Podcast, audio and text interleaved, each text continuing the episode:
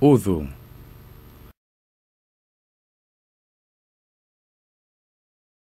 Swala, kuzunguka Alkaba na kugusa msahafu ni ibada ambazo hasikubaliwi kwa Muislamu bila ya twahara, kwa kutumia maji kuosha viungo maalumu kwa utaratibu maalumu unaojulikana kama udhu.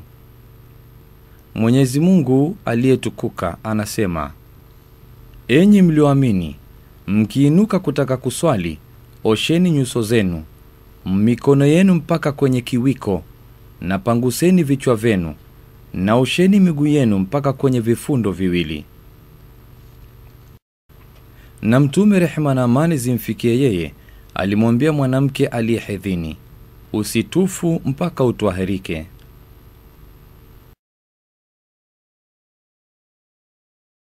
Na hakika Mola Mwenyezi Mungu alisema kuhusu msahafu, hawaigusi isipokuwa wale waliotwahirika, na imependekezwa kutawadha katika mambo mengine yasiyokuwa hayo.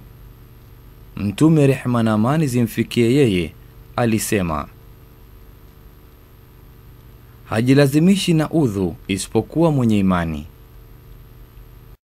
na imependekezwa zaidi wakati wa kujadidisha udhu kwa kila swala, na wakati wa kumtaja Mwenyezi Mungu na kuomba na kusoma Qur'an na kabla ya kulala, na ni sunna kutawadha kabla ya kuoga kwa mwenye janaba na mwenye kubeba maiti, na baada ya kila tukio la kutangua udhu, hata kama hataki kuswali.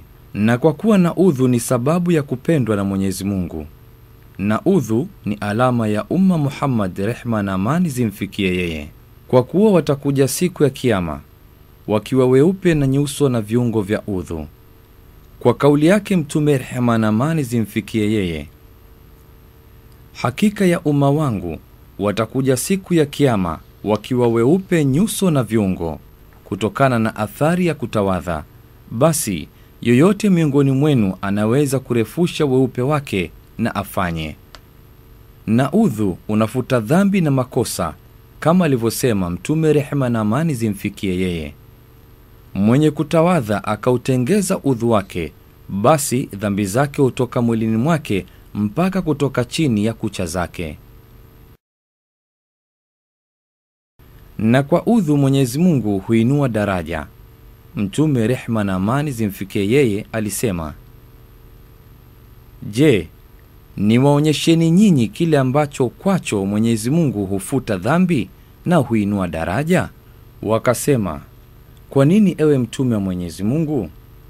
Mtume akajibu, ni kukamilisha udhu kwenye hali zisizopendwa na kukithirisha hatua za kwenda msikitini na kungojea swala baada ya swala. Hiyo ndiyo jihad. Na kabla ya mtu kuanza kushika udhu, ni lazima kuhudhurisha nia moyoni, kisha ataanza kutaja jina la Mwenyezi Mungu kwa kusema bismillah, na kuosha baada ya hapo vitanga viwili vya mikono mara tatu kabla ya kupiga mswaki ili kujiandaa. Baada ya hapo kusukutua, nayo ni kutia maji kinywani na kuyageuza mara tatu. Na baada ya kusukutua, ataanza mwenye kushika udhu kuvuta maji puani na kupaliza mara tatu, nayo ni tendo la kuvuta maji kwa pumzi ndani ya pua kisha kuyatoa. Na ni sunna tendo la kusukutua na kupandisha maji puani kuwe kwa mteko mmoja. Kuosha uso ni kuanzia mameleo ya nywele za kichwa na mpaka chini ya kidevu na kuanzia sikio mpaka sikio, nayo ni nguzo inayofuatilia na inaingia vilevile vile kupitisha maji ndani ya ndevu. Na baada ya kufanya hivyo, ataanza mwenye kutawadha kuosha mkono wa kulia kuanzia ncha za vidole mpaka kifundoni mara tatu, kisha mkono wa kushoto kama hivyo. Kisha atapangusa mwenye kutawadha kichwa chake mwanzo wa kichwa mpaka kwenye kishogo. Kisha kuurudisha mwanzo wake mara nyingine mara moja, na baadaye atapangusa kati ya masikio kwa kidole cha shahada na nje kwa kidole cha gumba mara moja, na mwisho ataosha mguu wa kulia hadi kwenye vifundo mara tatu, kisha mguu wa kushoto hivyo hivyo. Yote yaliyotajwa ni lazima kupatikana utaratibu baina ya viungo, kama ilivyo lazima kufuatanisha viungo katika kuosha, asiakhirishe kuosha kiungo mpaka kikauke kiungo ambacho kabla yake. Na imeshurutishwa kutumia maji masafi katika kutawadha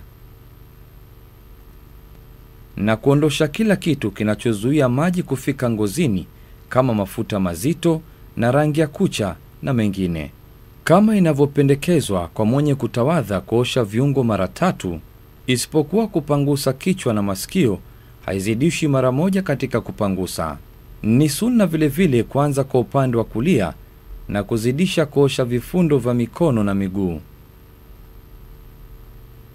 na ni suna kufikisha maji ndani ya ndevu ili afike maji katika ngozi ya uso na kufikisha maji kwenye vidole vya mikono na miguu. Na miongoni mwa suna ni kusugua viungo kwa mkono pasipotosheleza kumiminia maji. Kutumia maji kwa uangalifu ni suna, alisema Mtume, rehema na amani zimfikie yeye. Kwa hakika kutakuwa na watu katika umma wangu wanapita mipaka wakati wa kushika udhu, yaani wanafanya israfu kutumia maji ya udhu. Baada ya kumaliza kutawadha, ni sunna kwake kuomba dua kwa mapokezi ya Mtume, rehma na amani zimfikie yeye. Alisema, ashhadu an la ilaha illa Allah wahdahu la sharika lah wa ashhadu anna Muhammadan abduhu wa rasuluh Allahumma ij'alni min at-tawwabin waj'alni min al-mutatahhirin subhanaka Allahumma wa bihamdik ashhadu an la ilaha illa ant astaghfiruka wa atubu ilaik.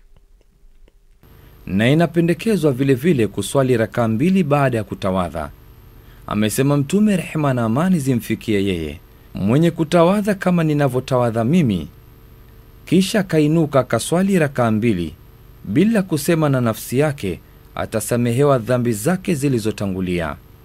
Na kwenye udhu kuna mambo yanayotangua wameyataja hawa wanavyoni katika vitabu vya fiqhi. Jambo la kwanza ni kila kitu kinachotoka kwenye mojawapo ya njia mbili, mfano wa mkojo, choo, upepo au kushuta. Amesema Mtume, rehema na amani zimfikie yeye, Mwenyezi Mungu akubali swala ya mmoja wenu akitokwa na hadathi mpaka atawadhe. Na vilevile inaharibu udhu usingizi mzito ambao mtu hafahamu chochote, na kinaingia hapa kila kinachofanana na hicho, kama kukosa fahamu na kupoteza fahamu kikamilifu. Na miongoni mwa mambo yenye kuharibu udhu ni kula nyama ngamia, kwa hadithi ya Jabir bin Samura kwamba mtu alimuuliza Mtume, rehma na amani zimfikie yeye, je, tutatawadha kwa kula nyama ngamia? Akasema ndiyo na miongoni mwa mambo mengine yanayoharibu udhu ni kugusa tupu kwa mkono bila kizuizi, kwa hadithi ya Busra binti Safwan alimsikia Mtume, rehema na amani zimfikie yeye, akasema, mwenye kugusa tupu yake basi atawadhe. Na mlango wa udhu ni mkubwa, umekusanya maswala na adabu nyingi. Kwa mfano, Muislamu akiamka kutoka usingizini na akitaka kushika udhu kutumia chombo cha maji, imependekezwa asichote humo kwa mikono yake mpaka aoshe mara tatu, kwa neno lake Mtume, rehma na amani zimfikie yeye. Akiamka mmoja wenu kutoka kwenye usingizi, basi na asiingize mkono wake chomboni mpaka aoshe mikono yake mara tatu, kwani hajui mkono wake ulilala wapi na ikitokea shaka katika kutawadha kunategemea kaida inayojulikana na inayothibitisha kwamba asili ni kujengea yakini. Lau mtu alikuwa na yakini kuwa alitawadha kisha akafanya shaka kuwa udhu wake umetanguka, basi atajengea yakini yake nayo ni kuwa na udhu. Na lau alikuwa na yakini kuwa hana udhu kisha akafanya shaka ametawadha au la, basi yakini ni kuwa yeye hakuwa na udhu na Muislamu anapotawadha akaosha viungo vinavyotakikana kuoshwa kwa mwenye kutawadha mara moja moja au mara mbili mbili au vingine mara moja na vingine mara mbili au mara tatu, udhu wake ni sahihi, lakini atakuwa ameacha kufanya lililo bora, kama ilivyopokelewa kuwa mbedui mmoja alikuja kwa Mtume, rehma na amani zimfikie yeye, kumuuliza juu ya kutawadha akamwonyesha udhu mara tatu tatu, kisha akasema, kutawadha ni namna hii, na mwenye kuzidisha hapo amekosea, amepita mpaka na amedhulumu. Na mara nyingine Muislamu anaswali bila ya udhu kwa kusahau, na wakati huo itamlazimu kurudia swala anapokumbuka. Na mtu akitawadha kisha kaingiwa na najisi, basi ataiondoa najisi, wala harudii kutawadha, kwa kuwa kuingia najisi hakutangui udhu. Ni lazima jihadhari Muislamu na kutoeneza maji katika kutawadha, kwa riwaya iliyopokelewa kuwa mtu mmoja alitawadha akaacha eneo dogo kadri ya ukucha kwenye nyayo. Mtume rehma na amani zimfikie yeye akaliona na akasema, rudi utawadhe kwa uzuri. Akarudi kisha akaswali. Wanavyuoni wa fiqhi walitanabaisha katika vitabu vyao vya kuwa kupangusa shingo sio miongoni mwa matendo ya kutawadha, isipokuwa akihitaji kupangusa, hapo ataipangusa kabla au baada ya kumalizika udhu.